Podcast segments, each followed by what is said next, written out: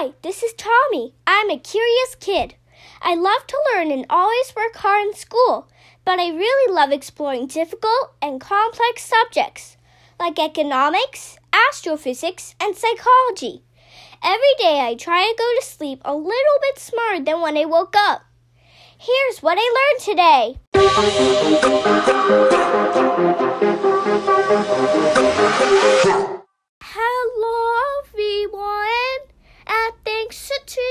To episode 231 of the What I Learned Today podcast. In the 1870s, French economist Leon Walras developed his pioneering work titled Elements of Pure Economics. The fundamentals of this work led to what later became known as general equilibrium theory. General equilibrium theory in economics attempts to explain the behavior of supply, demand, and prices in the whole economy.